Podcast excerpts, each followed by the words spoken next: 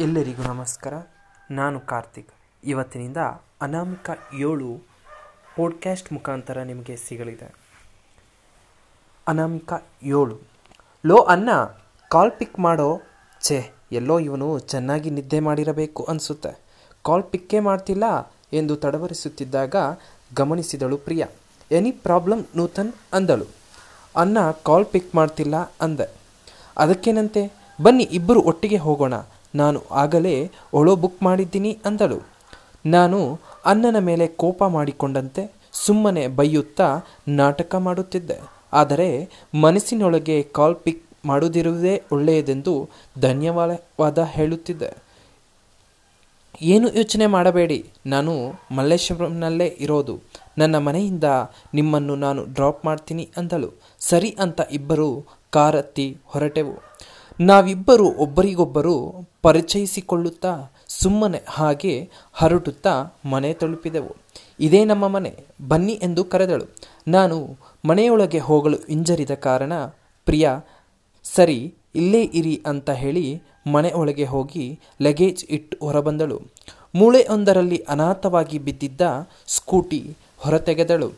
ಬನ್ನಿ, ಕುತ್ಕೊಳ್ಳಿ ಮನೆ ಒಳಗೆ ಒಳಗೆ ಬನ್ನಿ ಅಂದರೆ ಬರಲಿಲ್ಲ. ನನ್ನ ಸ್ಕೂಟಿ ಆದರೂ ಅತ್ತಿ ಎಂದು ನಸುನಕ್ಕಳು ನಾನು ಮುಗುಳ್ನಗುತ್ತಾ ಹಾಗೇನೂ ಇಲ್ಲ. ಇನ್ನೊಮ್ಮೆ ಬಂದರೆ ಖಂಡಿತ ಬರ್ತೀನಿ ಅಂದೆ. ಮನಸ್ಸಿನೊಳಗೆ ಅದೆಂಥದ್ದೋ ಸಂತೋಷ. ಪ್ರಕೃತಿ ಕೂಡ ನಮ್ಮನ್ನು ನೋಡಿ ನಾಚುವಂತಿತ್ತು. ಹೋಗುವ ದಾರಿಯಲ್ಲಿ ನಮ್ಮನ್ನು ನೋಡಿದ ಮರದಲ್ಲಿನ ಹೂ ಕೂಡ ನಾಚಿ ಕೆಳಗೆ ಉದುರುತ್ತಿದ್ದವು. ಪಕ್ಷಿಗಳು ಆ ದಿನದ ರಾಗವನ್ನು ನಮಗೋಸ್ಕರ ಹಾಡುತ್ತಿದ್ದವು.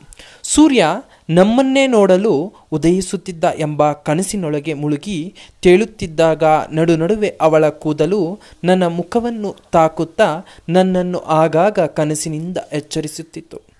ನೂತನ್, ನೀವು ಹೇಳಿದ ವಿಳಾಸಕ್ಕೆ ಬಂದಿದ್ದೇವೆ. ಎಲ್ಲಿ ನಿಲ್ಲಿಸಬೇಕು? ಅಂದಳು. ಅಲ್ಲೇ ಗೇಟಿನ ಹತ್ತಿರ ನಿಲ್ಲಿಸಿ ಎಂದು ಮನೆಯ ಕಡೆ ತೋರಿಸಿ ನಾನು ಅಲ್ಲಿ ಇಳಿದುಕೊಂಡೆ. ಬನ್ನಿ, ಕಾಫಿ ಕುಡಿದು ಹೋಗಿರಂತೆ ಅಂದೆ. ಇಲ್ಲ, ನಾನು ಬರಲ್ಲ. ನಾನು ಕರೆದಾಗ, ನೀವು ಬಂದ್ರಾ? ಇಲ್ಲ ತಾನೆ. ಸೊ, ನಾನು ಬರಲ್ಲ ಅಂತ ನಕ್ಕಳು. ಇನ್ನೊಮ್ಮೆ ಬಂದಾಗ ಬರ್ತೀನಿ, ಬಾಯ್ ನೂತನ್ ಅಂತ ಹೇಳಿ ಹೊರಟು ಹೋದಳು. ನೂತನ್? ಹೌದು, ಇದೇ ಹೆಸರಲ್ಲವೇ? ರಾತ್ರಿ ಸಾತ್ವಿಕ್ ಕರೆದದ್ದು? ಯಾರಿದು ನೂತನ್?